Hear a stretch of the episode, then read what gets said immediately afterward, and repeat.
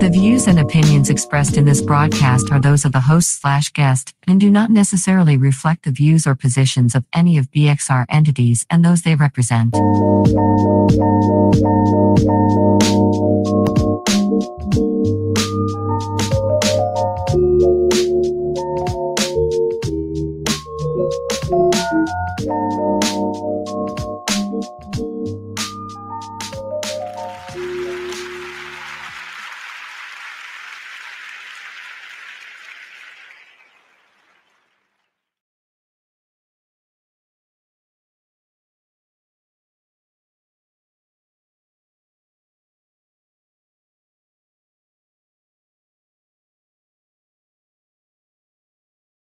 Um, I would wait until the show about to start to start fiddling. How's everybody doing? It's me, your host, Nate. Can y'all hear me? Everybody can hear me? I Okay. can. I can hear you fine. So um we're back after a brief well, after Monty's brief hiatus. He was uh sunbathing nude in the sun uh in the DR. Was it However, the that's the best way to bathe. That's you how went to you the get it. DR, right, Monty? Yeah, that's where I was. Now the question is, did you get done on both sides? He did. He did. He flip flopped. So what stays in the DR? What happens in the DR stays in Uh-uh, they got you on OnlyFans, Monty. You ain't know? my face is blurred. Be all right. Did you get your um did you get your good massage down? I did. I got a massage on Monday. Yeah. Yes. Monday Ah. Was it a happy ending? Because they be giving happy endings in the Caribbean. when I paid her. So yeah. All right. Ooh. So you, Oh, so what well, you saying was that you was you was based it generously. You were it was a generous basing. With A generous. with- That is so But uh, we have an interesting show today. Uh, Blue has shown up. Um, he got his, his bamboo door knockers on. and we have another special guest, a blast from the Be Exposed Radio's past. One of the uh, alumni of Cocktail Social, Miss Karen Gilmore, is joining us today also. Bye. And we'll be talking about her organization, a number of things coming up um, around the city and you know throughout the city. Um, it is free fall, so go on to the Free Fall Baltimore website and go pick you out some free dates. Um, it's a lot of free events, all types of art, educational events. Some are family friendly, some are not. Um, and you can definitely get a free couple free dates every day of the month uh, for the month of October, and I guess it, and I think it goes into uh, November as well. So go on that website, get some great shows. I've already picked out a couple shows that I'm a, you know, I'm gonna get some of my my dates some culture. You know, some of them will be lacking a little culture. So I'm gonna bring some culture their way um, on the free. I say I got the entertainment and you get the meal. That's my uh, that's my deal for the month. But um, also. If you haven't already checked it out, today was a fish, official uh, press release for the You Thought I Was Him project, a project that we've been working on for like 10 years now. It just feels feel like we've been doing this for a long time. But we officially have dropped the press release, and that'll be out, and I'll be putting it on all, all of our social media pages after this show. Um, so definitely get your ticket. It opens up November the 11th, opening night. We have assembled a nice group of gentlemen really talented, hardworking young men. And it's gonna, you gonna laugh, you gonna cry, you gonna clutch your pearls, you gonna lose your breath at moments. Um, all down at the Arena Playhouse at 801 McCulloh Street. Um, so definitely get your tickets. Go to the Arena Players website um, and get your tickets. And I'll be posting that again on all our social media. But uh, we have some interesting topics today. Um, I'm not a quitter, but I think I quit uh, last Friday. Um, and it's been a very interesting week so far. Um, a lot of stress-free living, waking up nice and easy, birds chirping and such. Um, uh, and then we have Blue. I'm sure Blue got some announcements. So if we can bring Blue on real quick, um, I know he has um quite uh, quite a few announcements. And I think if y'all missed the Funktopia, What? I was waiting to say what announcement other than the fact that I'm expecting. That's the only announcement that I have is that I'm with child. Um, Oh, yes. As always. oh, that's gonna be interest- interesting. But um, during our brief break from the artist exchange, um, we got to see Blue uh, full out and and and raw and um and stilettos and the Good Funktopia project series. Um, where were we at this time in Funktopia? What what I forgot the name of your your lounge. Uh, we were at it was I Starlove. forgot his lines already. No, no, no, no, no, no, no, honey, honey, honey. It was Star Love. Star you- Love. uh, Yes, that's what the name was. And you was at Blue Sapphire Shakers.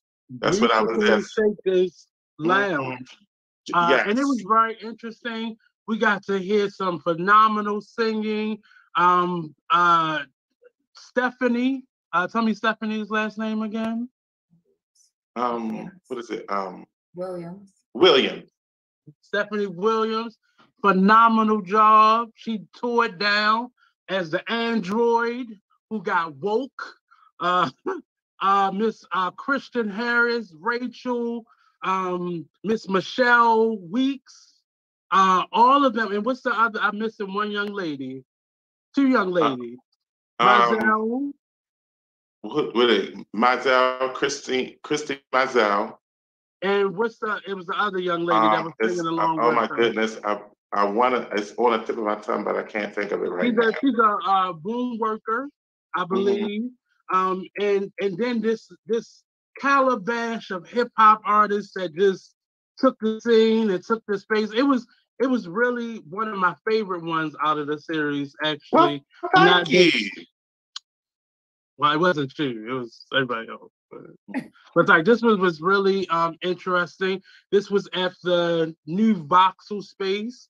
Um uh Jonathan Gilmore and his squad, his posse, really uh, had Christian displaced um, as one of the first, uh, one of the biggest performers uh, that is coming through there. They've had maybe like one or two shows since they opened up over the pandemic, but I was thoroughly impressed.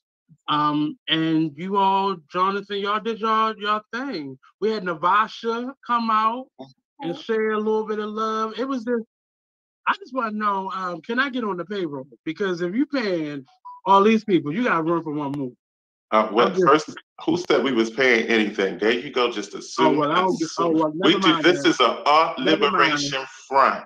This is Never about. mind This is we I- freely okay. give out talent. next time, maybe next time. You But said how- this, how you said you you- were doing community like this service.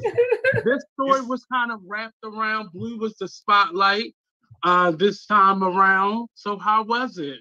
You've been Oh, it was, gracing the stages of Baltimore in the past year. it was fun. The story. I actually. I, this was. I love all of the stories, but this was my favorite. This was definitely my favorite. And it had nothing to do with me, but it had everything to do with the, actual story itself. Mm-hmm. Yeah, And I enjoyed the It a nice you know. story. Uh huh. I like that. I enjoy performing. You know, I enjoy putting on a heel, every s- a heel and some Ooh, makeup yeah. and some lashes. You know oh, Did that you- on KK. Oh, we, you I love to put on a. I love to put on the this lashes. No, I I did I wasn't able to make the show. Oh, the show was the same. It was the same night. I, I was so worried because they had blue, big, tall booty up on this table Yes, and high heel platform shoes. And I just knew that was, I knew that was it. I thought Were that was, pla- were they the patent leather ones? Yes. The five inch? I Yes. thought that was it. I thought it was it. He was tiptoeing You on top tip. of that table, but You I just tip. thought one I wrong ran. shimmy. Oh no, he's a pro. I ran. I danced. I I was strutted. comfortable with, I was I comfortable with you on the ground. When you were on the floor, I was good. It was when they put you up on that platform. No. I thought this is It's the o- day. Blue takes a tumble. And that's cement, baby. That's cement down there. That's not no wood or no yes. carpet. That's but it was cement. definitely it was definitely a, a, a, a um, a phenomenal show. It was Mhm. definitely the music was good, the energy was good on both days. And the first day was the, the first day was they were you could see the shock on everyone's faces. But the second day, that was a do loop for real. That was Yeah. a party. It was. And I, I had a good time. I should have came on the second day, but I was working. That's the hard part about being an artist with a lot of artist friends. You kind of everything kind of overlaps, but Mhm. I made sure to get in there on the opening night of it. But it's a lot of great art going on in the city. Um, thanks to our mayor and a number of people who have been fighting for years for the arts. There's finally an open door where we're all getting funding and the opportunity for funding, and not just to the same group of people as they used to be, but we're all getting a chance. Um, and I believe Funktopia was largely in, due in part to uh, a lot of grants and a lot of sponsorship that typically was not afforded to many of us. Um, so I'm loving the city that we're in now and get it while it's hot because that pendulum will swing back the other way. Um, and hopefully it we're still in a space where we're prospering because of this time, but um, they definitely have opened a lot of doors since the pandemic. I mean, even right before the pandemic, a lot of funding has been opening up. But um, just go jump right into it. I'm gonna introduce Miss Karen. She's on here to promote her new organization. Well, it's not so new, but it's official. It's Yeah. official. She's officially launching it now. Yeah, it's still in its building uh, phases. Um, Mhm. first thing, I am nurturing it. I am excited and afraid at the same time. It is a good afraid to be. Um, Mm. the Aunties Guild. Um, the Aunties Guild, uh, basically, our mission is to provide strong Black women uh, Mhm. resources, respite, and relief through relationship. And you probably Mm. wonder why I did the air quotes, and it's because um, strong Black woman is a label that is often given to um, a certain type of woman in the Black community. Mhm. Don't realize is that it is a label, and even though it is like one of those labels that is revered, like "Oh, girl, you so strong," "Oh, sis, you a Right. strong Black woman," um, there has actually been research done that discovers that the, they call it the schema of the strong black woman, where it actually leads to mental health issues. Mhm. Black women, um, leading to like over Trying to live up to that that title. Not only that, but yeah, trying to live up to that title. So you tend to go within. You don't reach out when you need help. Um, Mm. and people often you, you on like Facebook and stuff check on your strong friends. And the Mm. first time I saw that, I actually had to laugh out loud, like, for what? When they reach out to the strong friend, you ask them, "How you doing, girl? You know what you're gonna get?" I'm fine. Yeah, When really they dying for real, breaking apart. falling apart. I just I just went to a uh Tracy Jiggets is has started this program called Breathe, Stretch, Reflect. Mhm. And it's basically her first one that she did was she was given um thanks and praise to a lot of the mamas that have surrounded her during her time of struggle re- recently. And uh, Mama Cheryl uh, said, uh, "There's nothing wrong with calling yourself strong because even strong people need to be recharged. Right. They need, you know, to lick their wounds sometimes. And strong people aren't without struggle. Um, and I never thought about it that way because I know both men and women, black men and women, we we are seen to be supernatural creatures that you know can do anything, can withstand anything, and and we try our hardest to live up to that. I think, and it, it hurts us because we don't ever take that time to be vulnerable and Right. feel things and and understand that we we are in pain or we are going through a struggle.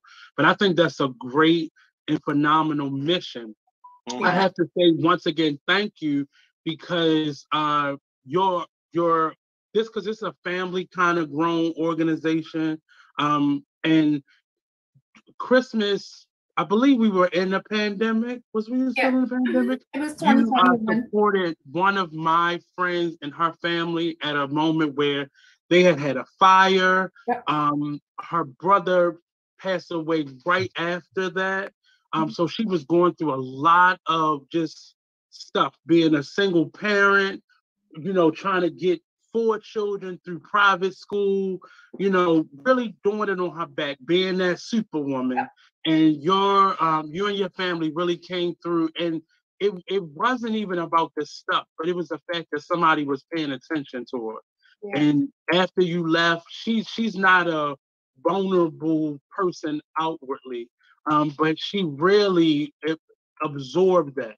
Yeah. And it was I know we didn't have a lot of time to sit and chat, but it was I I thank you and she thanks you um for doing such a phenomenal, thankless uh thing. Like she brought all these toys and it, it was just it, it was overwhelming to me to watch that. Like it was so I thank you again. And I know this organization is being done from the heart because you don't have to do stuff like that. Yeah, if I really can, I, w- I would like to tell you like the way that it came about was because of that. I was I am a single mother. My my my baby is 23 mm-hmm. now, but at the time I was a single mother living in Cherry Hill, and mm. I was going to a church, and um, there's a lady in the church who she, you know, she was a really kind and loving and sincere and genuine woman. Her name was Eutha Steele.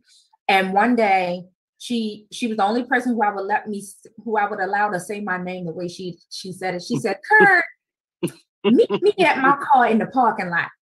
And I, I'm like, okay, I didn't know what was going on. And so I met her at her car. And when she lifted her trunk, she had groceries. Mm. And she knew how prideful I was. She was like, This is for Corey, my son. Mm-hmm. She mm-hmm. knew that the only way that I would accept those groceries was if she said it was for my son. What mm-hmm. she didn't know was how bad I needed those groceries. I mm. wasn't going to ask nobody. Mm. I wasn't going to ask nobody for help. Mm. Those groceries were in that trunk for me that Sunday. And what she did affected me and I carried it. I carried it. That lady died in 2021. Mm-hmm. And I carried it. And this has been my love letter to her as far as the giving aspect of it, the way that I want to help support other strong black women is my love letter to my mother and to my aunt in that aunties do what mommies don't do. And what mm-hmm. I mean by mm-hmm. that is that, yeah, you got your mom and you can probably talk to your mom, but it's something different about the way an auntie will grab you up and talk to you. They'll chastise you, but they'll teach you in the way that they chastise you. So when you get together with with your aunties, your sister friends, your your grandmas, your all the mm. strong women that you know, there's a way that we come together at a table where you can right. talk and you can be eating and having a conversation, but you'll get exactly what you need out of that one session. And that's what the Aunties Guild is. When we come together for our little our little meal and our little drink and our little gab session, you can walk away with anything from the name of a good gynecologist to a babysitter to a prayer that will carry you from this month to the next time we meet again. You know what I mean? Mm-hmm. And I just feel like that's what some people need. You need an opportunity to just take that label off, take the weight of that label off, and just be a woman for once. Because even even I always make the joke, even superheroes got a gang of people behind them that they can turn to when they need help. And it's pride, and it and, and hearing you you tell that testimony, like it it reminds me of um it was a proverb, and my my mother used to say this to me all, all the time because I keep stuff inside a lot. And I think it was a, when pride comes, then then comes disgrace. With humility comes wisdom. So if you open yourself up to what you think will humiliate you, mm-hmm. it will actually be the the test, and it will actually give you all everything that you need. But you just gotta open yourself up. Gotta be willing to. Because it's nothing like a friend coming by asking you out to dinner and you know you ain't got nothing to eat or no money to pay for. Mm-hmm. And and my life has been a series of those individuals and those types of blessings because you just at, it's at the least moment. But some of us that are so prideful, yep, you gotta break that down and understand I, why you are and get through it because it's gonna block every blessing that's supposed to come your way. I think that is historically for Black people. That is our act of defiance, especially for people here in the um, United mm-hmm. States. during Mhm. slavery, um, it, that was a way of us saying, you know, that was the, you know, fuck you. You know, we're not, not going to let you see us crying. We're not going to let you see us broken. We're not going to let you see us. And especially for women who have, um, you know, uh, you know, um, they've had to bear the brunt of the family because the black man has been so broken, you know, for so Mhm. long. And, you know, that was by design, you know. And so Right. the reality what comes with that is, is, you know what, I look, I can bear the look, I'm gonna bear this load on our backs. And even though my feet may be bleeding and you know, I'm aching, I'm going to, I'm going to continue on. And it's de- it's detrimental, as you said, it's detrimental um, emotionally, it's it's detrimental psychologically, it's, and it manifests itself in the physical form. So you, you know you realize that you do have um, some emotional concerns or some psychological concerns. Um, it's in your body. Now you have the disease or disease, and it's like you know you don't realize these are the things that has manifested over time. It's generational. Mhm. So a lot of what we're seeing these days is not just because of you know a single parent household. No, this has been going on for years and years and years, decades and decades and decades. It's- And so it's they're seeing is the important that results of it, you know agencies like this, you know, um, um, that they begin and that they and that they receive support. I'm really like you know I'm absolutely proud of the fact that you and um, your family have decided, you know, family and friends have decided to do something because we've been, even in this, like I said, there are so many people that are dependent upon social agencies that are burdened to the point where they can't, they are no longer helping. Yeah. They're doing more harm than good, you know? Um, and so these agencies that were supposed to be the way that it was designed and the way that it was worded, and it, it would appear is that they were supposed to help. But what we found is, is that they're, they're doing as much, if not more harm, um, to these individuals that they're supposed to be helping, Yeah. and, and or lack of helping. You know, um, Yeah, and that's what's it now. Recently, a lot of people have found themselves cut off or not even able to get it. The people who really need the support. Well, you know, and, the, and uh, even with my story, you know, like I said, I'm, I'm the reason why I became the I, I went down the road professionally that I went down was because when I sought help, um, I was treated with such um, um, um, disregard, Mhm. um, and and that's a message that too. I can only imagine uh, um, a young mother or a mother period, a woman period, seeking some assistance and t- being told that you know um, you don't look like anything's wrong with you. Get a job. You don't look like you're hungry. Go to a Mhm. soup kitchen. Mhm. And only to go to those soup kitchens and being told, or those churches and being told that because you're not a member, we can't assist you. Yeah. You, you don't come to our church. We don't know you. Um, Right. Or to go to a, a homeless shelter and be told that in order for you to spend the night here, you have to give me some money. Well, where am I going to get that from?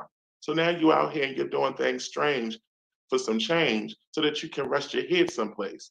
These are some of the narratives of the women that you come across, these young girls that you think are out here and you know they're doing things for 20 and 40 dollars. It's because they're out here struggling and trying to survive. So Just to having see tomorrow. spaces And and don't don't get it wrong. It's not just people who are financially unable. This is even for the the professional lady who's got it all together. She's got it all together on paper, but emotionally, hmm it's a whole it's a whole mess. Like um, I know the the paper that I I keep referencing. It's it's actually um a journal from oh can't get it right? The psychology of women quarterly um and it talks about one of the outcomes of the schema of strong black women is this thing called maladaptive maladaptive perfectionism where Mm. yeah jack it's real where you you have to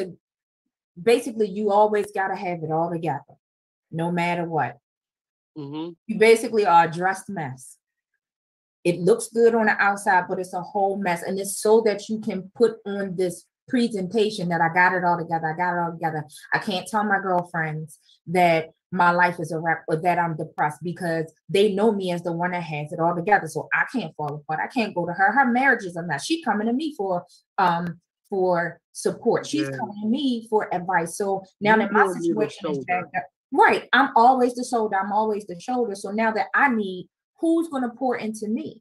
Mm. you you don't really some some of these ladies don't really have that network like the religious they don't have the church or they don't believe in psychology they don't or they don't have access to mental health care so who do they turn to so they're suffering in silence a lot of them so And I think, if- Mm, go ahead. Oh, so when you have a, a created Mm. friend group or a network, or if you grow into a sister circle or a tribe, as we're calling it, you begin to find that resource. Even if you're coming into the space, if you know, when we have like social events, like a biddy's brunch or whatever, um, when you come into this space and you're just able to sit in a room and see one, you can be in a room full of women and they're not tearing each other apart. That it, it doesn't look like the real housewives of Park Heights. Mm, You know what I mean? That you can be in a room and everybody is straightening each other's crown. You know what I Mhm. mean? That that this is what real sisterhood looks like. Some women don't know what it's like to have a sister. Some women don't know that you can be in a room with other women and we make each other not be a shine instead of tearing each other. That is not a competition. That is really Mhm. all love. I had a young lady who came to one of our events who before she left, she was like, This is such a pleasure. I've never been in a room with this many women and felt like I belonged before. Mm. So it, That's it heartbreaking. That's that's it's heartbreaking. That's why I don't watch a lot of TV anymore because that's all I was seeing. And and and even even not to take it out the attention off of your topic, but now those same programming that programs that we saw that was tearing the women's image down and uh, putting seeds of hate and distrust in they've created those same type of platforms for men now. oh yeah, no, you're still on topic. You're still on Mm-hmm. topic. There are categories. They have categorized black women. You have Mm. the strong black woman, you have the Jezebel image, you have the The mammy gold image, digger. and you have the sapphire. Mhm. So the mammy is the one who caters to everybody. Her life ain't right unless everybody else is right in the room.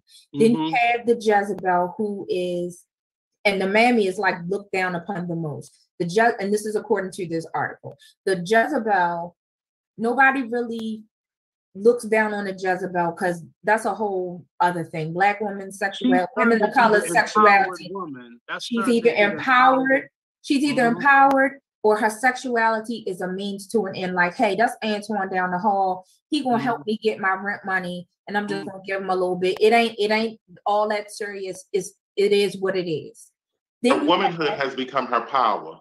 Mhm. right, Yeah. and her sexuality is her own. Mhm. Then you have the sapphire. The sapphire is the image that is currently being pushed out into the mainstream media. That's this lady who's snatching her dignity out the air, as Ms. Kim Coles would say. That's the lady who is Mm. not in touch with her emotions enough to recognize that I'm not really angry. I'm embarrassed. The one who has Mm. to yell and that young lady. Mhm. That's the sapphire image that we're getting all the way around. Unfortunately, that's what's being fed to our, our babies. That's what's being Mhm. fed to other cultures. That is the image that is being portrayed about women as a whole, black Mhm. women as a whole. And that's not all of us, but that's the broad brush that we're being painted with. And then you have the strong black woman who is the revered. She is the top tier of black women to the point where you have women of other cultures going, I'm a strong black woman Mhm. it's it's highly revered, but it's that's a it's kind of like it's sickening. It creates a sickness in us. Not to make it like a victimization, but if we can't get it together to a healthy place where we can, I guess, find a a work-life balance, it can make us mm. really ill. We we need to find balance within ourselves. From four years old, we are taught to put everybody else ahead of ourselves. Pre-K. Yeah, put everybody else ahead of ourselves. Don't nobody have time for your tears. You can cry in the car or the shower, but you cannot cry in this situation because stuff got to get done. So, And I so think one what of you my, go ahead, Blue. Go ahead, Blue. I, and it's really interesting that you say when you say strong because I think that um, again that defiance, you know, Mhm. it, it, they kind of make defiance as synonymous with strength, Right. and the reality is it's not, and that a lot of the false narrative of what strength is or what it's supposed to look like is something that is being perpetuated. And so I feel like you know, and just hearing what you're saying is like you're not supposed to. It's a sign of weakness if you cry. It's Yeah. a sign of weakness if you, you fail. You know, in reality, mm-hmm. that's not the case. It- Right. It's a sign and when you admit that you need some assistance. That's actually a sign of strength. If Yeah. you admit, if you learn from your failures, that's actually a sign of strength. If you're Right. able to, you know what I mean. So if you're able to um, ask for help or disseminate jobs like look can you do this because i know this is something that you're good at doing but i know that i may struggle with that that's actually a sign of strength and so it's like when we when we really start to dissect the, these um these schemas that you said Yep. earlier then we're able to really go- go back in and say hold on let's reteach some of the stuff that we've been taught Right. Because resilience and strength is one thing. Mhm. Resilience, yes, resilience is something to be applauded. But like you said, when you look at at weakness and the display of emo, I mean, yes, emotion, the display of emotion as a weakness, as opposed to a display of humanity, that's a problem. right And that's how I, I can speak for my own self. I've looked at emotion, Right.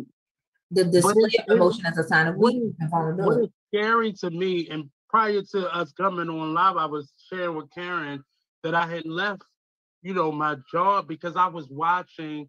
I this year I was the uh, art instructor, so I was teaching pre-K through fifth, and I was really watching a lot of these young ladies, and then I would watch their mothers come in and their parents come in, and I was seeing the same problem, but nobody was nobody was trying to fix it and and as somebody who was being affected by it, I was expected to just deal with it. Hmm. And I've watched this over the years of me. I've been teaching in school since I was 23. I'm 39 right now. And I've Mm. watched this problem start with, you know, a couple couple to now every other parent, if not every three parents. It's a problem. And is and and nobody is addressing it in a healthy way. Everybody has an opinion and they're speculating on it, but nobody has a solution. Nobody and, and the solutions that you find are really ones to to dress it up. You know, the the tons, and I'm not speaking about anybody's organization, but we're dressing up the problem. We're, we're making the women pretty on their exterior and helping them on their exterior, but nobody's doing anything about the rottenness that's getting worse on the inside. Yeah. And I'm speaking And- from a family full of women who I I know are suffering with this today. Today, like it's it's a problem today, and I grew up with those women. So imagine the type of man that I am watching that growing up. and it's and it's partly because um, some they don't know how to effectively do that, um, Mhm. and then there is you know when you um, there's resistance, you know, Mhm. because it's it's unfamiliar and it may be Right. uncomfortable, and so what happens is is that when you have to relearn something. You may, you know, that's that's not always an easy process, especially when it's learn something it. that Not You're even so used it, to doing. it. yeah. right it's, you're Mhm. so used to doing it and it's it's to the point where it's become easy to do the thing that is that is breaking you down um as opposed to you know Mhm. taking the time out and being patient with yourself and Mm. learning how to okay this is how i um i'm i'm being aware this is how i'm taking care of myself Mhm. and in order, and, and the way it looks is, is when, if I'm able to help myself, then I'm able to help those individuals in my life that see me as strong, because then I can reteach them how to help themselves by taking care of themselves. Right. But Right, the and- stuff that, but it feels like in and, and that's all of our struggle too. But when you're in the thick of it, it feels like taking the time to learn those lessons takes you out of survival mode. But and that's I, where I, your I support system comes. That's when that circle comes in mm-hmm. of people who you, women who you know have your back regardless. You know who your sister circle is. They might not be blood, but you know you got that one girlfriend who's like, no, go ahead, I got you. Go lay down, I got the baby. You know, when you go around your family, you got that one auntie that will come grab the baby out your arms and say, girl, go ahead, I got the baby. Go ahead. Go ahead, go, go be young. Go ahead, I got those people who have not discovered those people yet. To, that's why we're here. Mm-hmm. To find to let you know that there is an organization that is growing as we mm-hmm. speak. Come, come out to an event, see what we're about. Learn that there are women out there. I, I'm I can only speak about my family, and that's why my family is at the core of it. Mm-hmm. know that when I'm going through a hard time, look, we got you. I see that you're going through something. It's okay. It's okay. You go through that. We'll take care of this over here while you go through that. And when you're done, we're going to be here for that too. We're going to correct you when you're wrong, but we're going to chastise you in love. It's going to be mm-hmm. okay. Not all of these ladies in the organization are my family, mm-hmm. not by blood anyway. You understand what I'm saying? And we're growing. When you find like-minded women who think the way that you think, but can who can also say, that's not right. No, what you're mm-hmm. saying is wrong. That's that's not the right way to do things. Or have you considered that there's another way to go about what you're doing? When right. people can speak to you in love, who can correct you in love, could show you other ways, who can expose you to things that you might not have otherwise been exposed to. It's tribe life, as far as I'm concerned. I learned that being around Blue and some of his friends. Mm-hmm. I've been exposed to things that I might not have otherwise been exposed to and been corrected in love on the side, not in in front of nobody. It ain't no big scene. You understand what I'm saying? Come here, let me talk to you for a minute. You get a, a quiet moment. I want to share this with you. I'm not passing judgment. I just want to put this in your ear, give you a little something to think about. I love you. It's done. What you choose to do with it is on you, but that's how family is supposed to go. That's how your sisters keep you and grow you. I got a friend who I've been friends with for 25 years. We'll talk every day. It ain't no kiki, let's brunch type relationship. But if I've offended her, if I feel like I've offended her, I'm grown enough to go to her and say, Did I offend you in any way? And she can say, Yeah, I felt some kind of way. You was tripping. Oh, okay. Okay. That's a check on me. Sisters can do that. That comes with maturity. But you only learn how to grow. You can only grow like that in safe spaces. But and I, am trying to create safe have, space. We have individuals in their 50s, 60s, and 70s that haven't grown to that space. And I and I'm asking you how what strategy or what is your plan to deal with those individuals who can't take that tap on the shoulder? They don't know how to receive that, they don't receive that as love.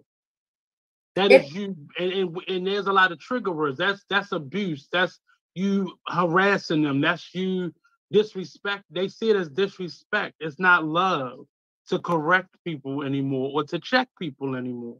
Everything ain't for everybody, and you can't mm-hmm. cast your pearls before swine. All I can do is invite you.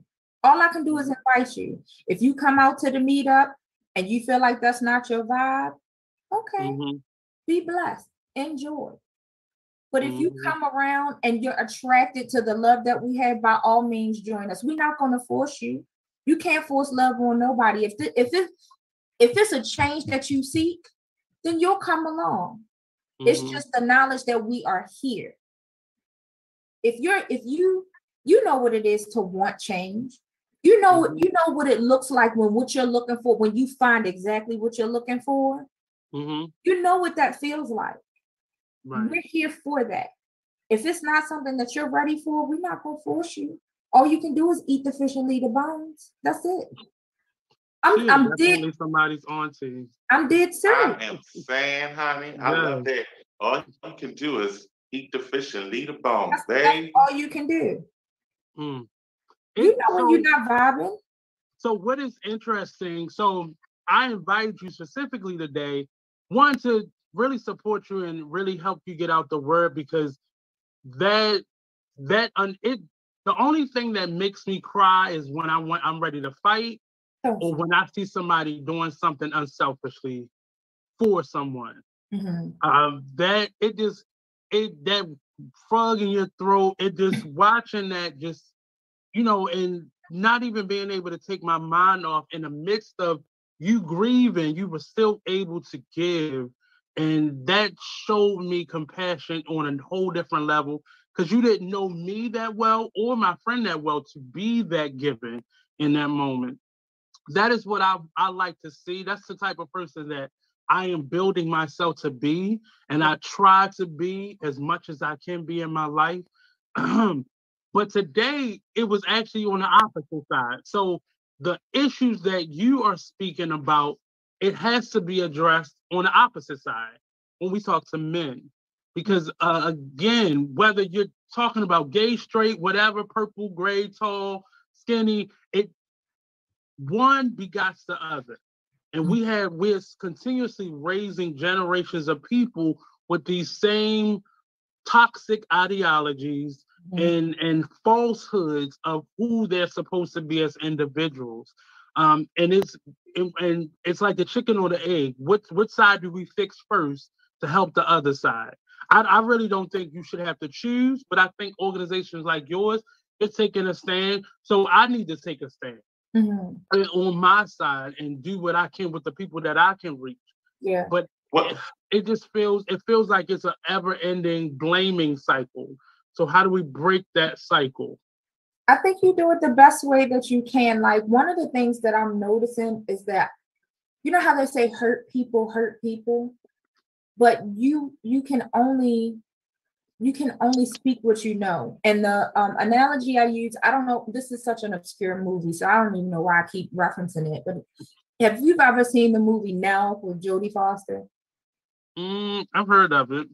There's this movie called Nell. Please go watch it. Um, in the movie, the main character is in this really like far out wooden cab cabin, I'm gonna say in the foothills of the Carolina mountains. Like she's isolated. And she was isolated in the cabin with her mother who suffered a stroke, right? Mm-hmm. So if you can imagine a deep woods mountain Carolinian accent, right? That is affected by a stroke, right? Mm-hmm. Imagine what that sounds like. So when this man discovers Nell, she's speaking English, Mm-hmm. it don't sound like what everybody else speaks because she's been taught how to speak by her mother, who has Um, a deep accent affected by a stroke. So she's saying stuff like um skew in the belly, Lilton is, Lilton tars. Nobody knows what the hell she's saying, even though she's speaking English, because she learned it from a woman whose speech is affected. mhm. So I liken that to how our girls are raised to behave and to speak to men and to interact with one another. You have a generation of women who have been taught to speak and to behave by a generation of women who have been affected by disease and I'm using the uh using it, you know, loosely and Mhm. you know, and damaged. They're Mhm. damaged emotionally, they're damaged financially, they don't know how to cope, they're immature in their behavior and in their they and they're immature, period, in the way that they deal. And you've got a 14 year old who had a baby, who had another baby at 14, who maybe had a baby at 12. You got all of these immature babies, and the only way they know how to react and deal with people is out of their emotion. Mhm. Nobody has corrected them. And that's limited. And right, and limited in education.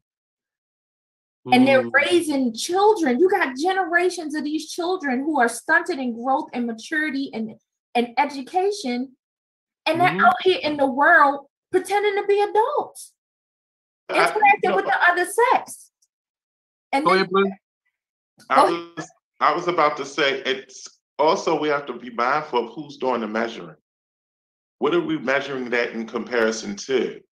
Not Um, you, we, it's not our children that's going up into school shooting and killing people sure. just because you know in mass. You know, we're not arming ourselves with AK-47s and 40s and things like that, and bombs and building for a zombie apocalypse, but taking it out on elementary school children.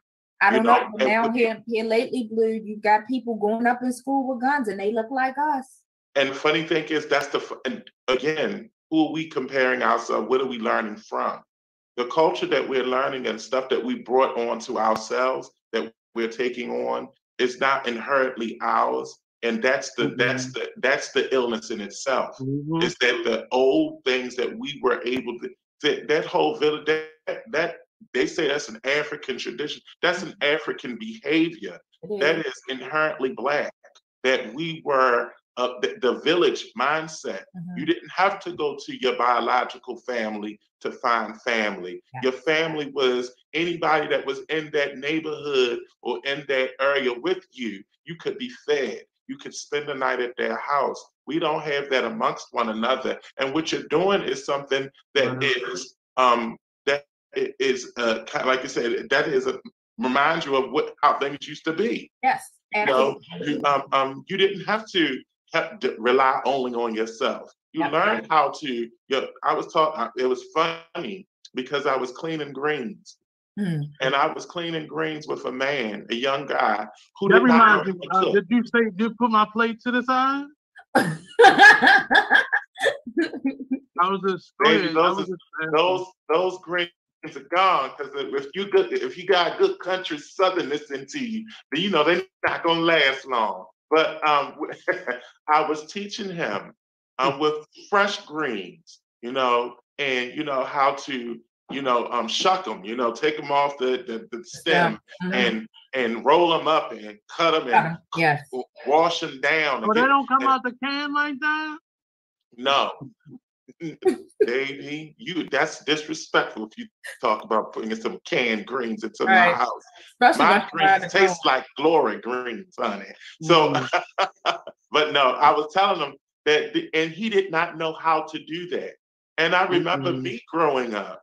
My grandmother sat me in the kitchen with her, Mhm. and I watched at one point, and then before, you knew it, I was helping out. Yep. You know, um, learning how to do these things, and we don't have that in this generation where people are willing to. One, it's because Grandma in the club. demon- yeah, grandma in the club, and then things have been demonized so much that people, our trauma, we lead with our trauma.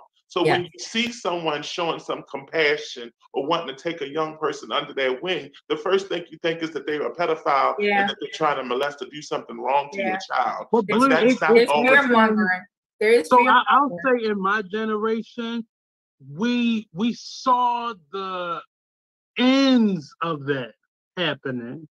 So we have recollection of it, but I had to, even me being a teacher, I had to realize the because I teach elementary school, the parents of my students are not in my generation No, most of not. them. And I that messed my head up because I I in my mind I just thought, you know, I remember my teachers being my mother's age, but something has happened differently, more so now. And a lot of these people don't have that ideal. You know, somebody in their family may know how to do those things from scratch and be community and be village. But the majority of them, that's my child. Don't touch my child. But the funny thing about Don't- don't- it, which you Mhm. don't understand, was that was the therapy. When we were cooking, even though I was learning how to cook, it was the conversation that you got them that little bit of wisdom. You started Mhm. talking about your day, Mm-hmm. How things were going in your life, what your dreams were, what your fears were. But you were making a pot of beans and you were learning how to season the smoked meat so that the pot of beans, you didn't have to add all of that stuff. But you were doing it in a way where, and they were checking on you in a way where it was indirect. And the fact is, is like it's like with these young people, and I absolutely agree with you, um, um Nate. This this generation don't have those individuals, but everything has been weaponized. You know, discipline has been weaponized. You don't have to beat the hell out of somebody in order for them to learn, because Just that's what discipline is actually about. Lay It's actually about learning a lesson. So you, Mhm. it may not be pleasant when you receive it, but at the same, it doesn't have to be a beating. Not even a lesson. The, the idea of accountability is gone. And That's not just in our children, but in adults. So you feel like you feel like you can bully me and and and jump up at me and disrespect me or steal from me. And I'm I'm supposed to keep my mouth closed. I can't snitch. I can't seek justice. I can't stand up for myself. And if I don't do those things, I'm cons- I'm considered weak. Mhm. Like it's But- it's it's, But I think it's so confu- confusing. it's a lot because it's I think a lot of it started it's so many it's so many overlapping things. It started with um not being able to discipline your children where if it- the child could call the police and claim child abuse. It started with the teen pregnancy thing, um, where people I remember 12 year olds were getting pregnant. Then you had um I remember at our But age, that's not new though. I, I, No, But those I things but that. those- used, but That's those a part of our culture to be that young. but that's, hold on, but the funny thing is it was different, it was a different era. And what different happened is, is that when they were having children young, that was an agricultural era. It made sense. You needed Back more hands on the field. You don't need that now. So it doesn't make sense. Not But that- were coming of to, age. to speak to that even, that shows that we don't have anyone passing on our history Mhm. to make it make sense for young people because then it makes sense. Okay, we had families that started off young because we needed that large family because we had to work for ourselves. So it wasn't we couldn't go and hire um, um 13 people to come till our land for us. We had to do that for ourselves. And so it made Right. sense. Doesn't make sense now. And in terms of, you know, the way that um this I, I, the parenting the way that the teaching is and everything, there is no foundation to any of this Mhm. stuff. And so we have these individuals that we're producing in mass that are limited. They're not unable to do the things that we, I mean, I'm looking at the young, um, this generation now, they have no real understanding of what it means to be emotionally mature. And they they don't know how to Accountability. they don't don't know know how to accountability. communicate with one another. And so it and Right. when we try to, as adults, talk to them instead of us talking to them in a way that encourages growth, it- it's a tear down. And so now it's a trust issue. Yeah. And it's becoming a bigger, a, a huge, huge valley between us, the, uh, the adults and the young individuals, because they have this mindset where as though we can do it on our own. Think of it, you said those 12 year olds, They have there's a lot of parents that made their children have babies at 12 years of age as a form of punishment. Mhm. So for now you have a child that you don't even like. You have a Right. baby that you don't even want because this was our way of saying this is punishment. This is you. This should- is the lesson. This is the lesson. You want to be fast in your ass, and the reality is they weren't. Developmentally, they were where they were supposed to be. The hormones were developing. What was lacking was the information. There was The no guidance. education. Yeah. So So you got these young people. We have a we have a legal system that doesn't even align with the developmental system of the individuals that they are supposed to be protecting. So you got Mhm. these 15 year olds that want to be out here having sex because their body is developing and their hormones are developing. But what's not Right. developing is their mind, Mhm. Yeah. where And- they are emotionally. not and only that, but adults, the community relationship with adults. Like like you said, there there is fear among relationships with adults between adults and children. Like oh, not every not every relationship is one that is inappropriate. Like sometimes you need that outside person to sit down and talk to the child just so that they can have the freedom to express themselves in a way that they may. That's why the after school programs were so important because eh you had people who they could be accountable to, people who they could talk to, who could say, "Oh no, that might not be the best idea for you." Who could Mhm. guidance counselors basically unofficial guidance counselors who could lead them in the right direction. Like we don't have that anymore for our kids. Nope, And I they feel like taking it's stuff stuff- like that out of schools. Yeah, But the stuff where, like what you were saying, Blue, when you cooking with your grandmother, there was more to it than just the cooking, more to it than just the conversation. You learn a lot about a person just by being in their space. You can get a sense for their mannerism. So if you spend enough, if I spend enough time with you, Nate, after a while, Mm-hmm. I'm gonna I'm gonna know when you off, when you're not right, Mhm. not quite Yeah. yourself. You understand what I'm saying? These Uh-huh. kids, I saw a clip of a child that was off her rocker in a classroom.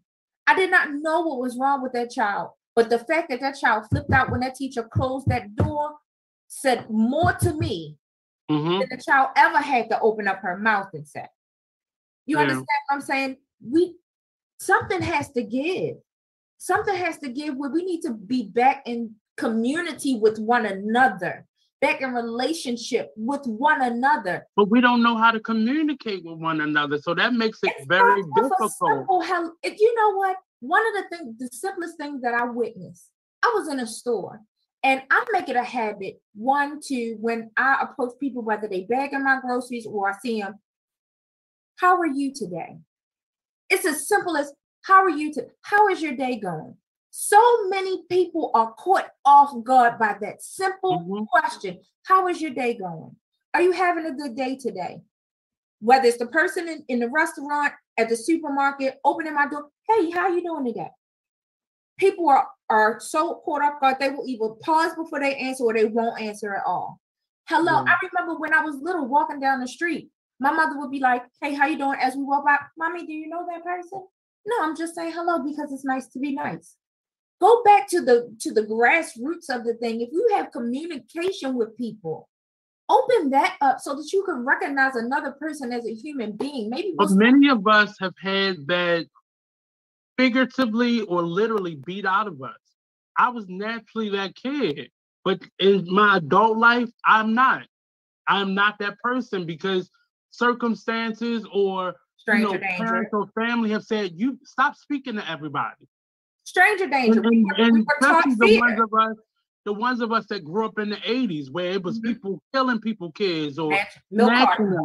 My Yep. mother, she did she never beat it out of me, but she made it a point. No, we're not gonna be that friendly with people. Yeah. But We're and not you know we're not what? gonna be that.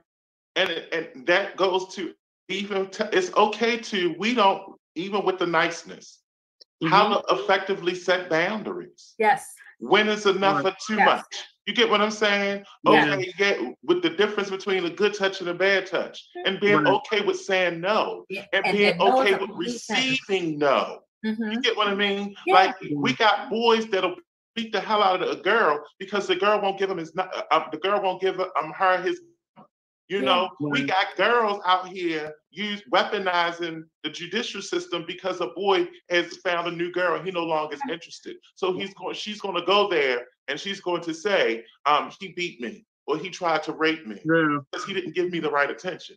It's You know, you know like where I learned a lot of these life lessons, and it's the weirdest place. And I, I sometimes I'll just watch them on YouTube. These court shows. Mm. oh, yeah. Because some of these judges, you can tell they've been through life. And I know some of it is smoke and mirrors for TV purposes, but some of the information that you hear, I what Blue just said, one of the judges, it was a, a boyfriend and girlfriend, and the man basically said to her, So we can be friends, but anything else, I don't want it. Mm. And the girl, her response was, "You really want me to get ugly in here?" And the off, the judge said, "No, he's telling you he don't want to." Right.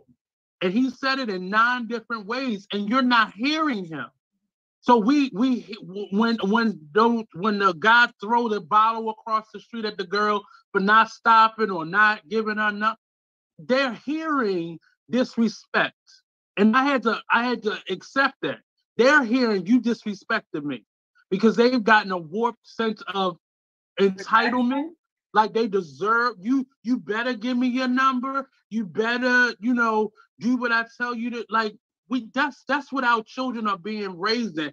Friday when i walked out it was due to a parent who felt that out of her class of 32 students, I suppose that given all my attention to her. So she made it her business every single day, even if I didn't have her child that day, to make it seem like I did something to her child. Because in her mind, I'm gonna get you out this building. And then so for me, I was like, I'm a I, I forgot the stresses of being a teacher.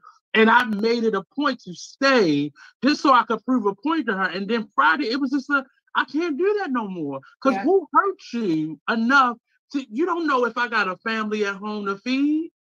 Take your child out to school. It would be so much easier if you did that But that's versus the trying to get this one teacher taken out to school. But that's my point. And that's what I'm saying is that because there are no agencies that are actually Right. there to Mhm. help in a way where it is nurturing. One thing about it that you said, Karen, uh, you, you know, that it requires, the, I always use this analogy when working with individuals.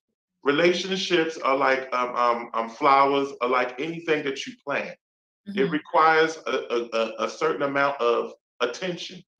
It requires nurturing.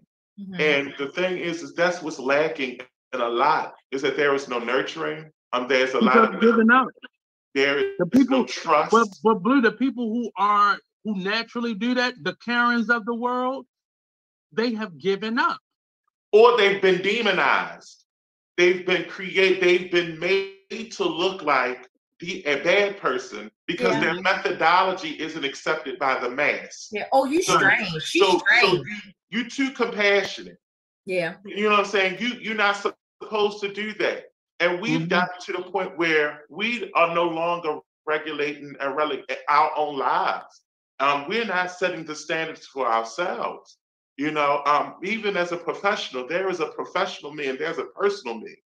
But my personal me will never be dictated by what I do professionally. One is what I do for money to feed myself, but it does not dictate who I am as a human who I am as a person. That is my foundation. And we don't use that. We don't have that. And that's the problem is a lot of people don't even know what their foundation is, you know? And it's not, I don't want you to be me.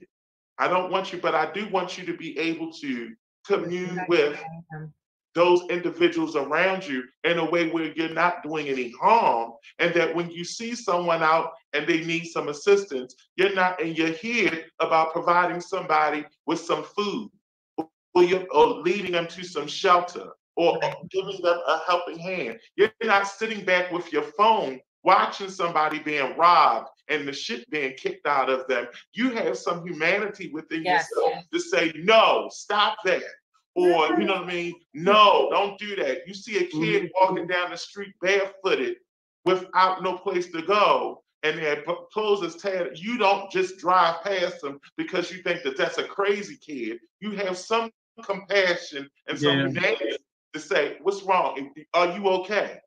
There's no you have a- compassion a- left a- here. But There- there's we're we're at least two or going on three generations where that was talked out of us. You that's that's something that you don't No, do. no, no. I'm sorry. I have to disagree with you very, very strongly because I'm- it doesn't take a whole lot for you to not that you have to directly involve yourself, but you know how you were taught very early on about officer friendly. You were taught very uh, early on on how to how to ask for help. I went to the I had to go to the um to the state building the Mhm. state office building the other day. And I got out of my car right there where the um the subway lets out for the state office building. I got out of my car and I was walking towards the state office building. And on the on the wall where people can sit, there's a, a homeless guy. I'm assuming he's homeless. Sprawled out. The the position he was in would lead it led me to think he was dead. Now I was I Mm. had enough distance between me and him, but I slowed down to make sure that his belly was rising and falling. All right. In my slowing down, I noticed that his pants was down around his thighs and he was exposed, if you know what I mean. Okay. Mm. So I wasn't going near that. But I also noticed that he had blood on his hands. So could he be injured? Could he be near death?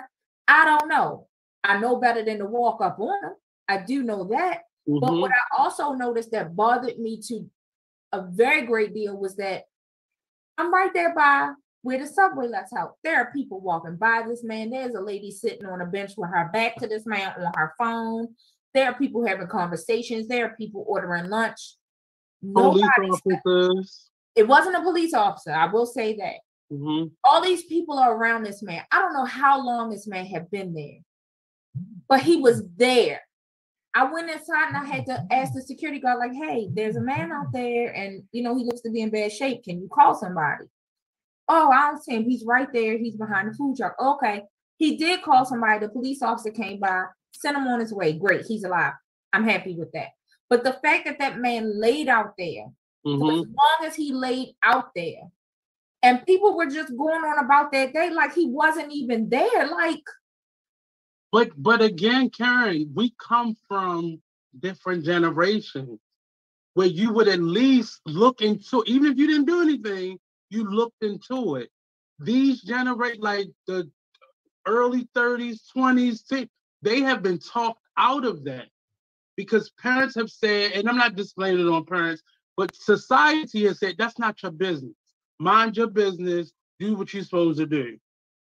You how know, do keep you know? moving. How do you walk by and know that maybe somebody could be dying or maybe somebody could be dead? And all you had to do was make an anonymous 911 call and keep it pushing and could have helped that man. How do you sleep with yourself at night knowing that Some people sleep so somebody? peacefully, though. There's a Some people whole- sleep so peacefully. There's a whole series on Netflix called Dahmer, and it's there I saw it. in I broad it. daylight. It Yeah. was right there. I'm the And- neighbor. And, and, and the and- But, but notice it was that one person. Everybody else may have questioned it, but she was the only one. And It's that sad. person is actually two different people that lived in that community that that one lady represents. Yeah. But everybody else, that ain't my business. Shit, he Yeah, but that's but it ain't my common. business stink. and that's a common thing. And the thing Mhm. about it is, is the distortion is minding your business is what you're supposed to do. That's the reality. That is the social norm. That is Yeah. the acceptable behavior, and that's what's been promoted. The reality is, is that that's the that, that in itself is the toxic behavior. That is the that is the stuff that is tearing us apart.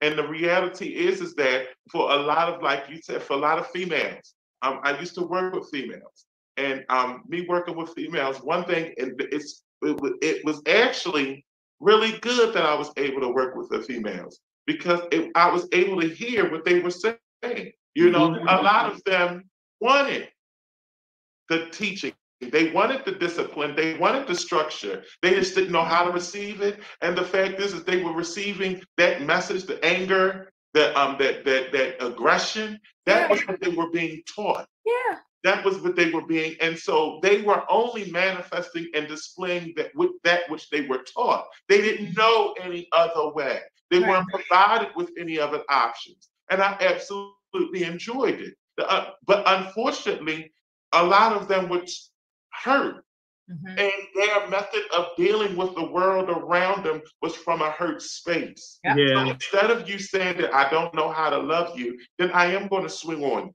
Or that I don't recognize this love. I've, I've never had this before. So I don't know it to be medicinal. I don't know it to be healing. So my response to that is to fight. I don't see you as trying to help me. I because it just doesn't look normal to me. What looks normal to me is if you call me a bitch. What's look, what looks normal to me is if I am objectified. You see me for my ass and my titties.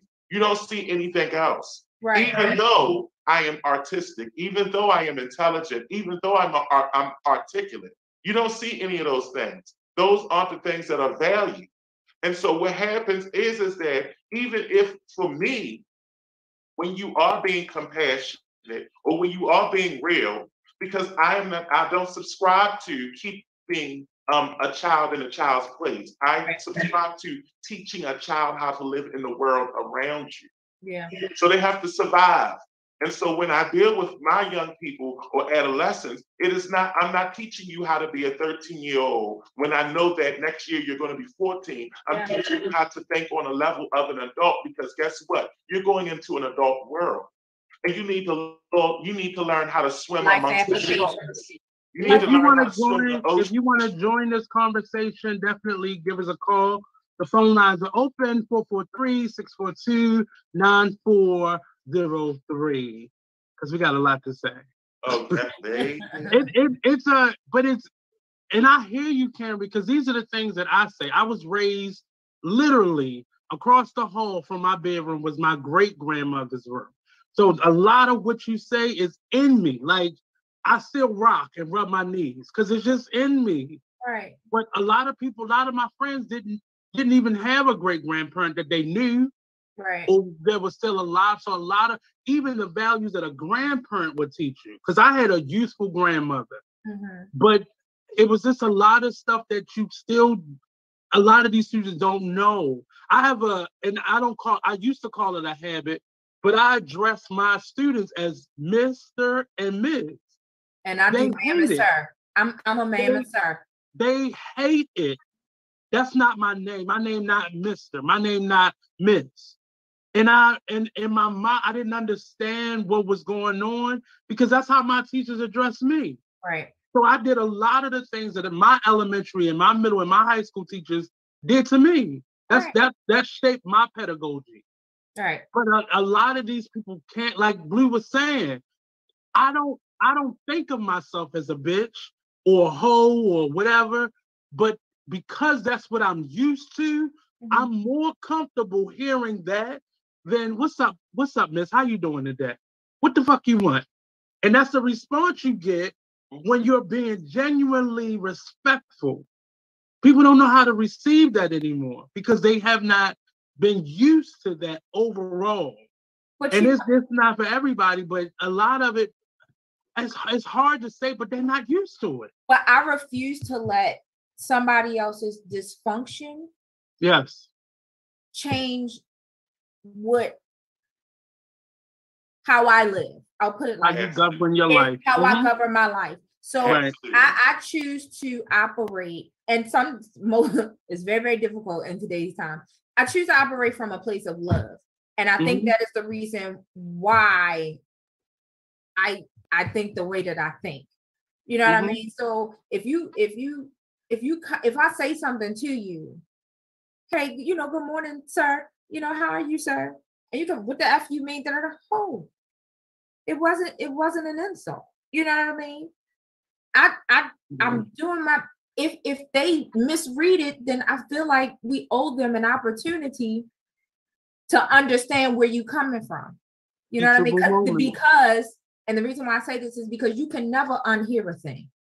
Mhm. So if they never hear it again, at least they heard it one time from you. And Mm-hmm. again, all you can do is plant the seed. Maybe it'll grow, maybe it won't. But they can never unhear the thing. So she, what the F you want? I don't want nothing. I Mm. just wanted to show you respect. That's it. That's all. Have a great day. That's it. So let let's let's kind of do, let's touch on the opposite side of this conversation. So to top today's topic was actually a man's struggle. Oh wow. Um, and it was polar opposite, but the same conversation actually. Okay. Uh, but one of the things that I kept seeing on TV, on podcasts, and just culture and in general amongst the people that I know, there's a meanness or anger rather towards black men. Justifiably in many cases, a little off in other cases. There's a there's a podcast that I feel compelled to watch. And this woman, she's a comedian. And she used to, I used to adore her as a comedian, but now I understand what's behind her mm-hmm. jokes. It's her disposition towards men because of the men that she's had. You mm. know, she held her virginity until she was like 27, 28. And since then, men have shown their ass towards her in many cases. Okay. So her the way she talks about men is disrespectful. Like it's just it's disrespectful, even if it's justifiable, because most of her statements are generalized statements. It's not the men that I know, the men that I've come across, the men that my friends have that I've seen. My it's just men in general.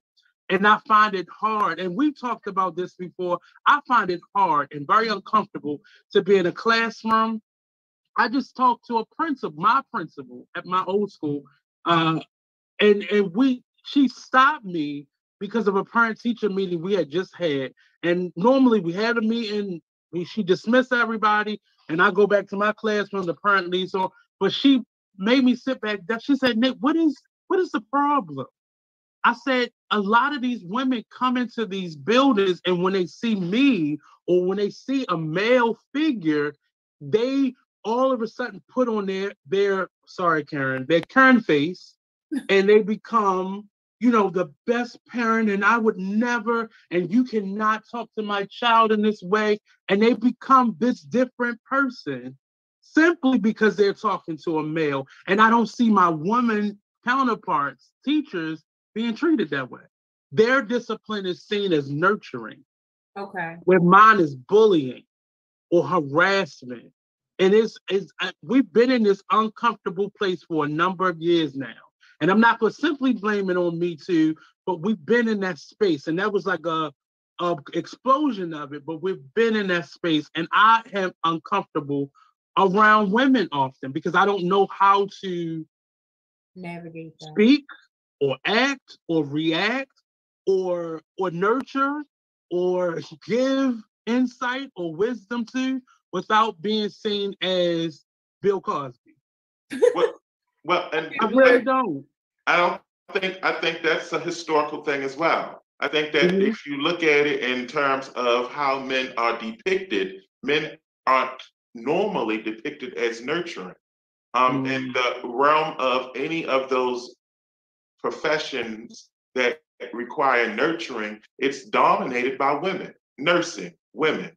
So when you see a male in a nursing field, it, you know, he's going, the chances of him being seen as, you know, uh, creepy or, you know, sexualizing is going to be heightened, you know, because of the fact that he's a male, you know, and this is a field where if he does something, he's going to be under different types of scrutiny. The same thing in the teaching, Right. prof- teaching profession. The same thing in social work. Um, to say any of those nurturing fields, it's going to be considered when you are under a different scrutiny because of the fact of your gender. And the fact Mhm. is, women are given passes. I remember what stopped me from being a teacher was that primary fact that you couldn't do as a male. I could not. I couldn't interact with students the same way my the female counterparts could because I was Mhm. liable to be it was it's easily construed you know and so it's it, it's unfortunate but it's a reality and the fact is is that Right. i had to many times defend my position on how i was approaching things because it was easy for it to be villainized you know Mhm. and so i'm, I'm i say that to say that um it's taught me that i now lead with what my intentions are so that it's not construed that you don't sit back and say well the way the way that you're doing this or the way that you're doing uh, what's your intentions or whatever because unfortunately men who are in nurturing fields because there's not a lot of them there's not a lot of Mhm. representation and when they're Right. represented But what the- I what I said to my of- principal, the what I said to her was approach is usually from the through the lenses of females. right. And so, or the men that are doing it don't necessarily, it's not a lot of representation, unfortunately. But what I what I said to her, I said to her, uh, the recruitment process for a male teacher, the verbiage was simple. We need more men as teachers because a lot of these young people don't have positive male figures in their life. And Same thing for nursing. Nursing, we need more male nurses. And typically they're hired so they can be the muscle. They need to lift, help lift more of these people. So you bring men for not their intellect, but what they can strength, bring strength to a situation. but Or they think, can bring an absence to a situation. Go ahead. I would think for especially in a school environment because and this is just me speculating because I have I I really don't have any, you know, real knowledge of the situation, but I would think that in a school environment, by school now being like a second home environment, you got the female teachers who are very motherly and, and nurturing. You would think that they would want male teachers in to bring the structure. And this is anecdotal on my point because I had my when I was in school, we had uh Miss Gant and Mr. English. That was like our mother and our father. This Mhm. is back when you could still dis- get disciplined by your teachers. That's how old I am. Um, Mm. but you know, if you have the the men who I respect in my life were not emotional men. Yeah, the women can come up with all that got got got got got, but the response that they would get in return is, "Are you done yet?" Now that you're done, I'm going to speak. You know what I mean? There's a, a certain level of structure that you can have all that emotion. That's great. I understand your emotion, but here is what is going to be done. Period.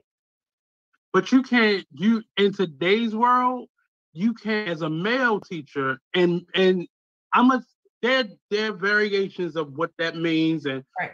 the exceptions, but for the most part, you can't do that anymore as a male teacher You Because can't that thing structure in your classroom. because structure equates to discipline. And apparent discipline is my job. That's not your job. But see, that's because we have um, we we've been misinformed of what discipline looks like and what it is.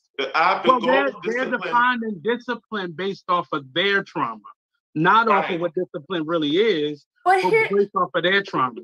but here's the thing: when you send your child to school, you send you send your child to school, and you relinquish your control as a parent over to the teachers. No, I, th- this I'm is telling you, that's not what they do. This well, why not? Because if your child don't learn, you won't hold the teachers accountable. Most of these parents are sending their children to school to be babysat. Okay, well, when you send your child to the babysitter, you relinquish your control of the child over to the babysitter for the amount of time that you've allotted that child to be there.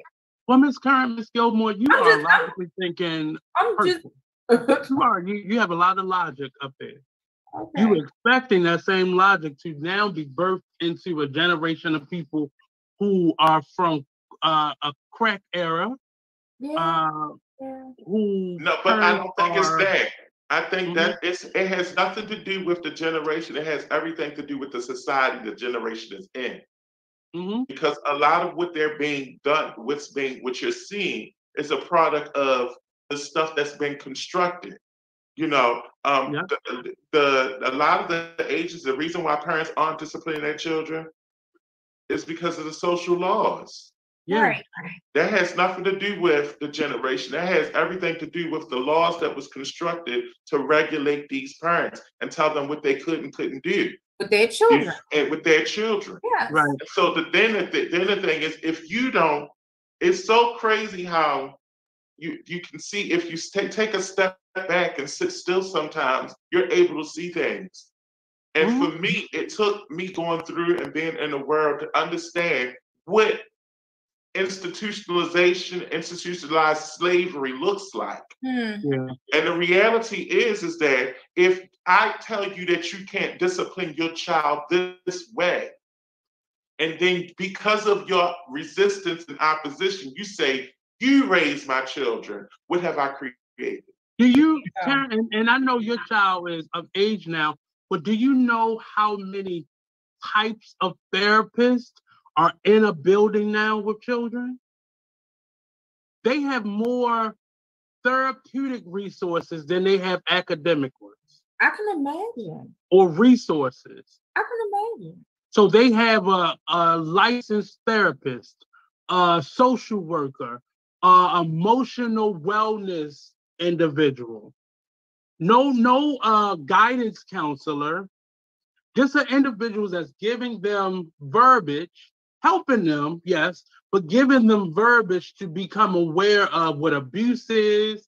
So if something happens between a teacher and a child, the- They have the something to teacher- weaponize. Right, the teacher gets analyzed first. Yeah. Well, let's let's understand the behavior of this teacher, not what caused my behavior, which we caused the the behavior of the teacher or adult. But let's let's analyze this teacher first yeah. and tell them how to deal with this child versus this child just slapped the shit off this teacher. Yeah. Nobody nobody does anything to get slapped. Mhm. Nobody. But see, the thing is, is that in the real world, and this is why I, this is why I moved the way that I moved. and it's unconventional. It's Mhm. not traditional. It doesn't. It, many people would think that I'm, you know, I'm absolutely. I teach from a real perspective. I'm a realist. Mhm. The reality is, is that the world that you live in isn't the world that's in your head. It's the world that you actually live in. And you can't go about doing things in this world and think that people are going to accept your behavior. One, people don't see your emotional or psychological scars. They're not going to give two fucks about that. What they're going to Mhm. see is an adult and they're going to respond to what they see. So if you're out there and you're acting out because you've been allowed to act out, chances are situations where you have police officers pulling their guns on you and shooting you because they feel threatened is going to happen. You're setting them up for failure. Yeah. And so the reality is that those are the types of conversations that need to happen more often Yes. because we're not living in a world that is in our head. That idea of what the, a perfect world, we're not in the perfect world. And the reality has is to- that So let me we're ask you. setting these young people up for failure. But let We're me ask you a you- question. With based on what what you just said, Blue, and and with what Nate just said, do you feel like, and I'm I'm I know I'm pushing a a button here because I of It needs to be said then. That means it need to be said. because of who inspired this question. Do you feel like these programs that are in place are in place and set up to promote a victim mentality among our people? Yes. Okay. Yes. Okay. But And that's also, that, it's that went hand- along with what we were saying earlier. A lot of these systems and structures are no longer working for us Yeah. because they They're become set us up to crutches. fail. Mm-hmm. They become crutches, and and and I've been saying this for years now. A lot of these therapists being so at, at one point the the child they were having struggles, they would be sent to an outside source. This person now can come to their classroom and take them out at will. That's Yeah. a part of their 504 plan. That's a part of their IEP. That's a part of the structure. And also, if your insurance lapse, that that person stops seeing your child So now your kid in is the like, school in the school building. So you SOL as a teacher, you have no help, even though that person wasn't there for you to begin with. It is your if I send this child to the office, guess what they're gonna do? They're gonna them right talk to them, put them back on course, and send them right back. So the child does not learn how does not learn a coping mechanism or coping skills with how to deal Or with accountability. conflict. but Right. it's not their Conflict resolution. It's not. It's the because guess what? Those skills that you're naming are the those skills the parents lack. Right. Because and and the reality and, and it's uh, sad because you sit back and you think of um the situation you say these again like i said earlier many of the social agencies that was created are now are detrimental Mhm. First of all, because the individuals that are at the helms of these agencies and, or, or, or in or in employed, they're coming from a very judgmental perspective. Yeah. And what they're measuring you off of is how they would approach situations or how they might have the situation.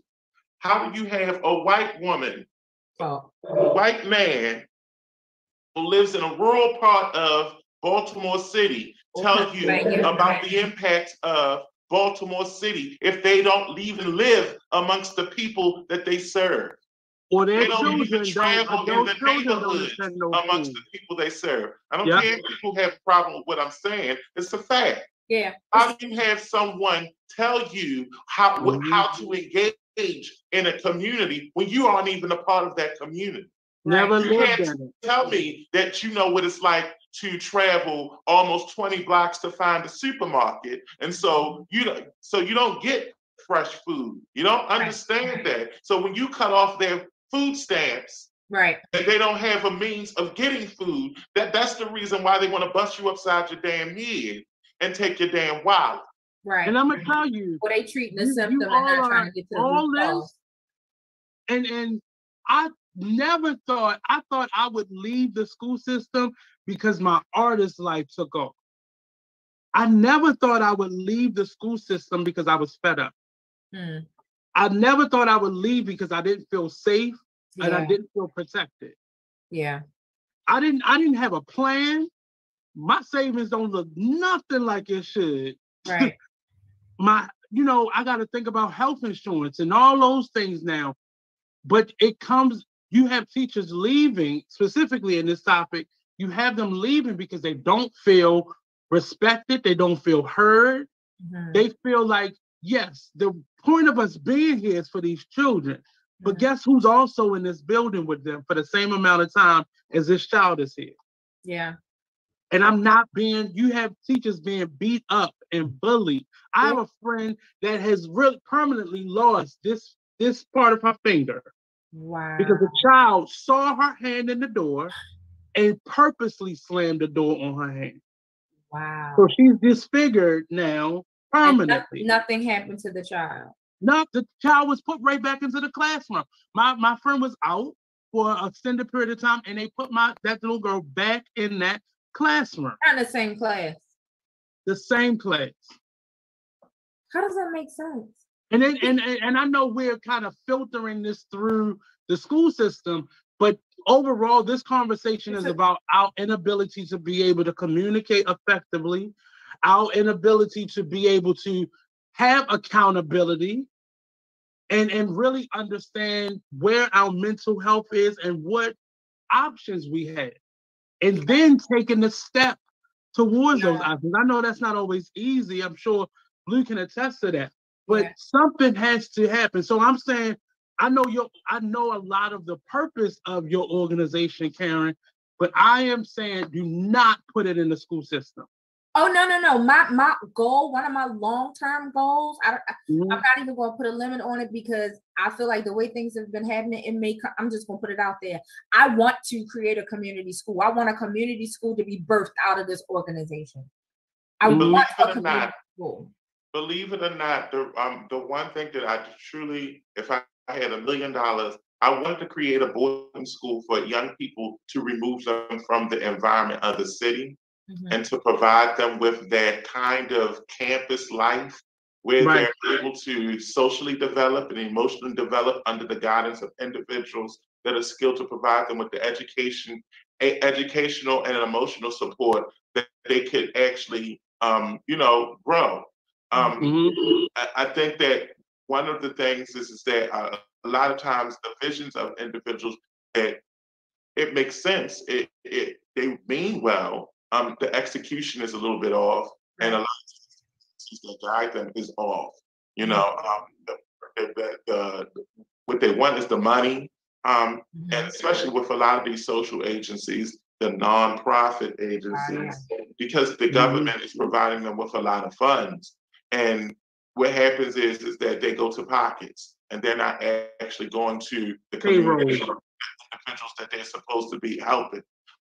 Also, the advocacy for some of these social agencies aren't there. You know, Right. um, you got you got doctors, you got big pharma. You know, when it comes to government, you you could go to any Congress place or any place space, and you're going to find a doctor, a nurse, a lawyer. Um, they're they're represented in terms of for a lot of the social Special social aid. There's not a lot of representation.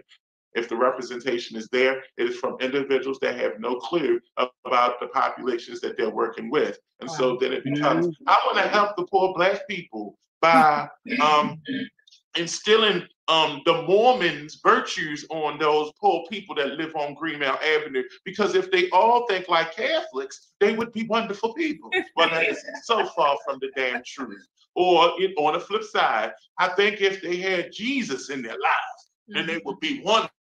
Right. No, that is not what. No, sorry, no, and no thanks, because Right. it's not These- helpful. And, it- it's and that not is just these theories, these theories of how to get these people back together. That's why, and I, I said that to you not to say you can't address those educational issues with these parents, Right. but it needs to be at home, in home environment, yeah. Because I can, and I felt like Friday when I packed my shit up and walked out that building, Mhm. never to return to it.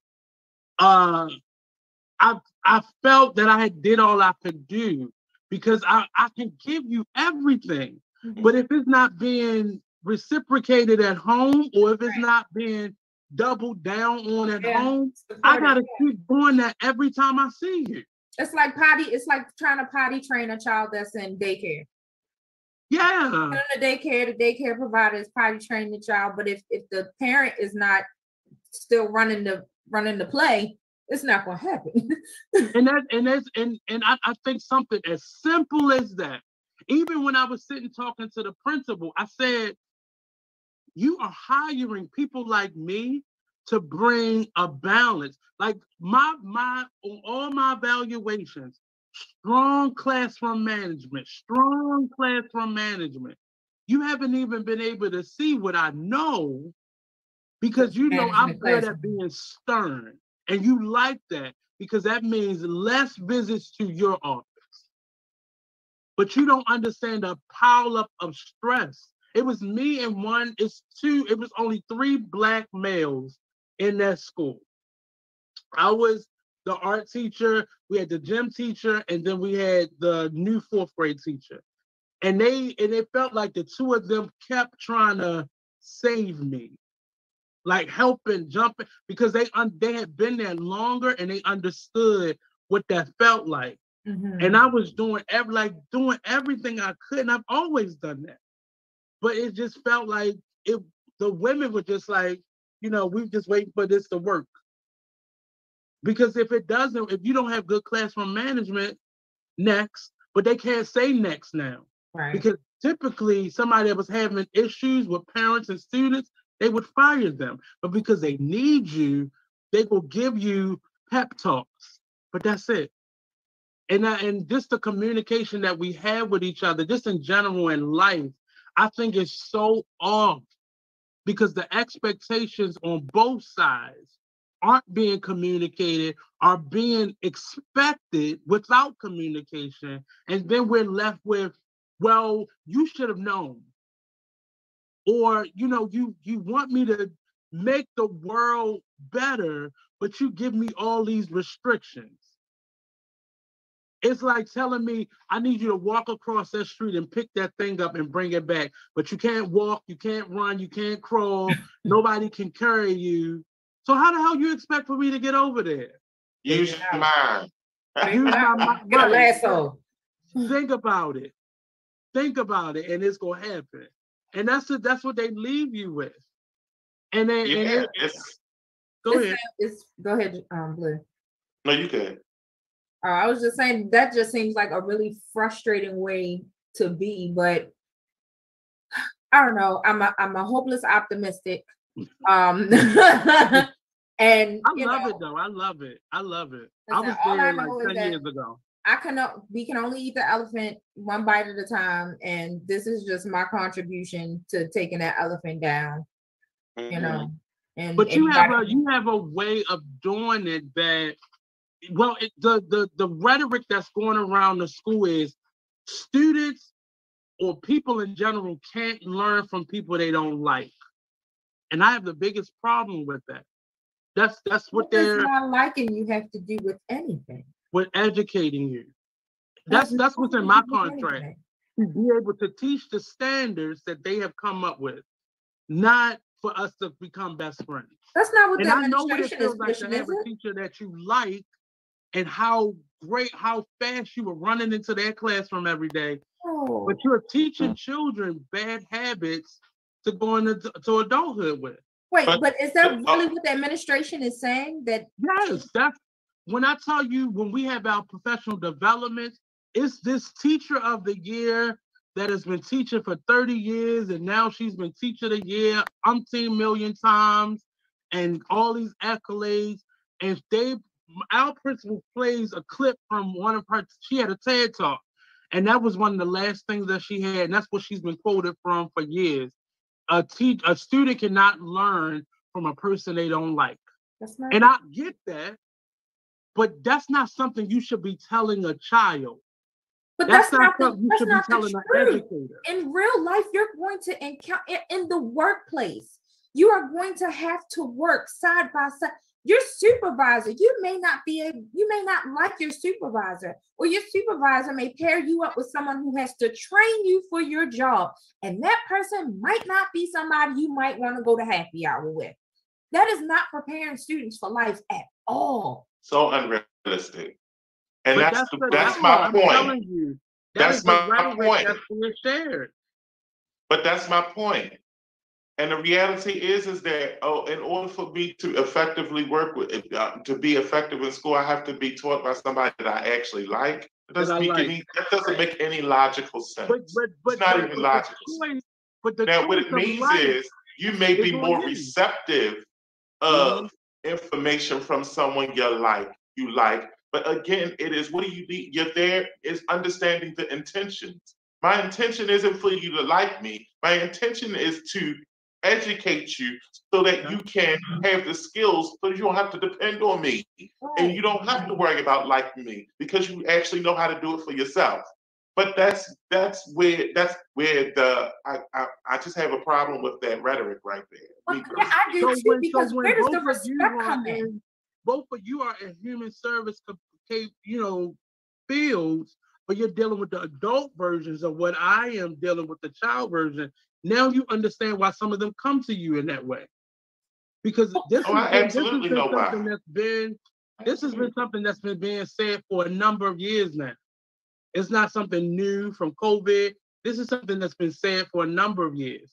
That's why teachers will get often get fired. And you be like, well, damn, they just started working there.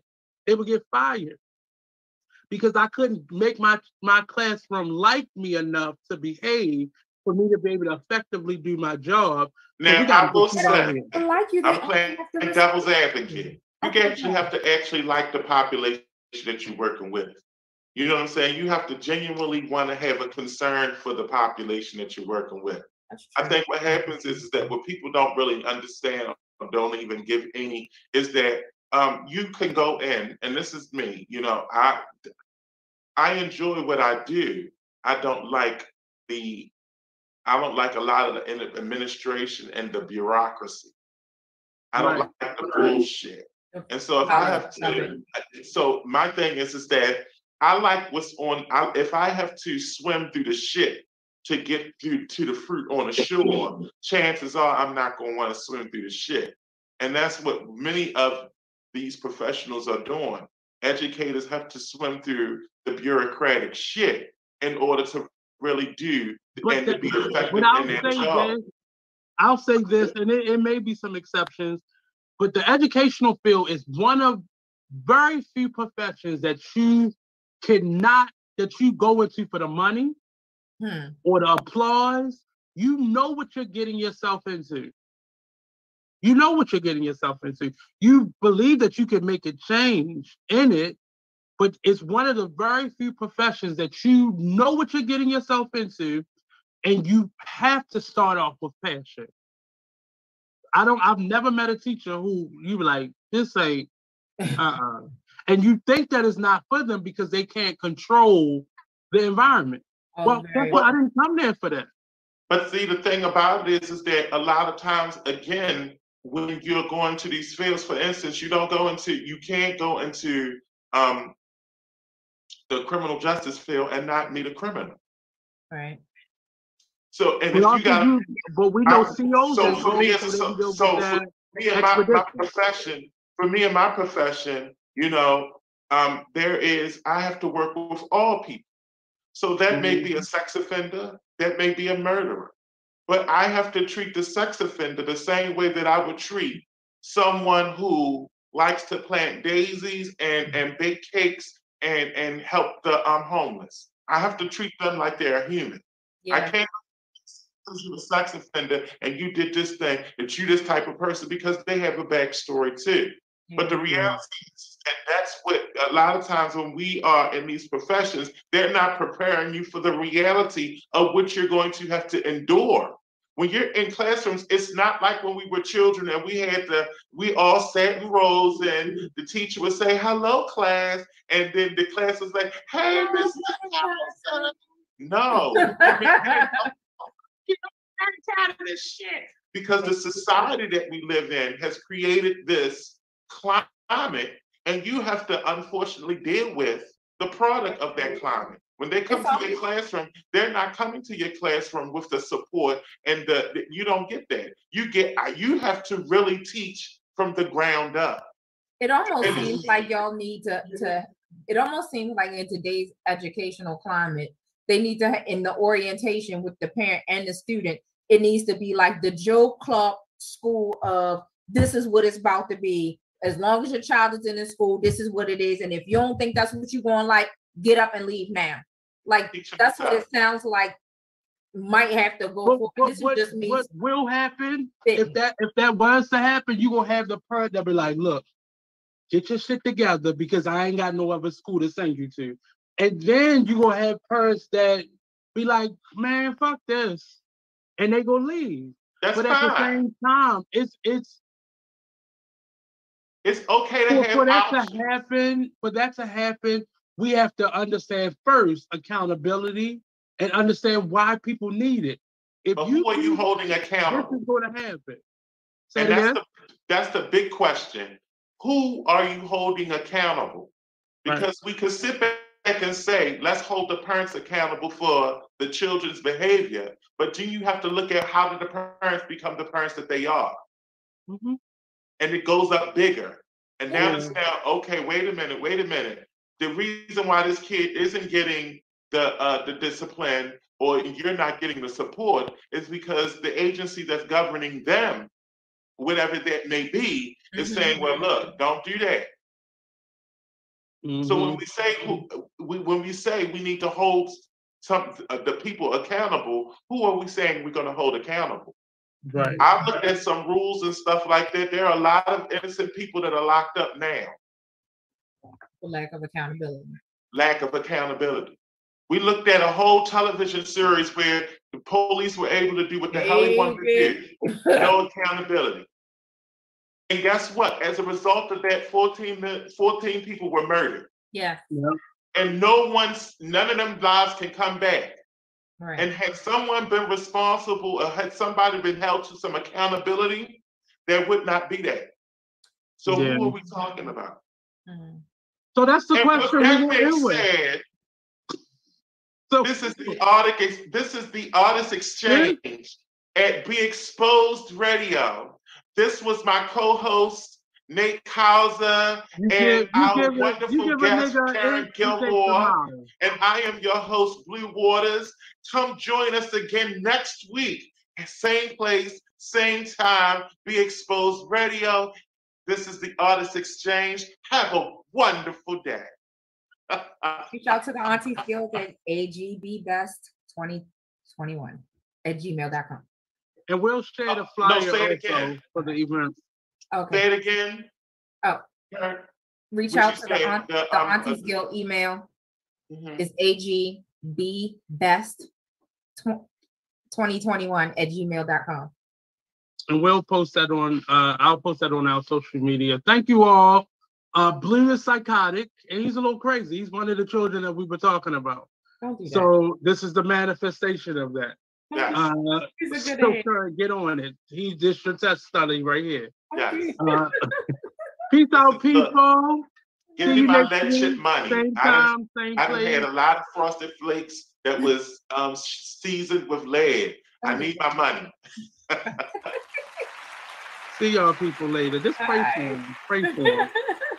Just pray for him, please. I'll do that, y'all. Good talk. This is a good show. It's really real. I mean, I just Thank you. I, I, y'all make me feel like in my old age that I'm so naive, but I, I still have hope in. And. I don't think you're naive. I think No. Thank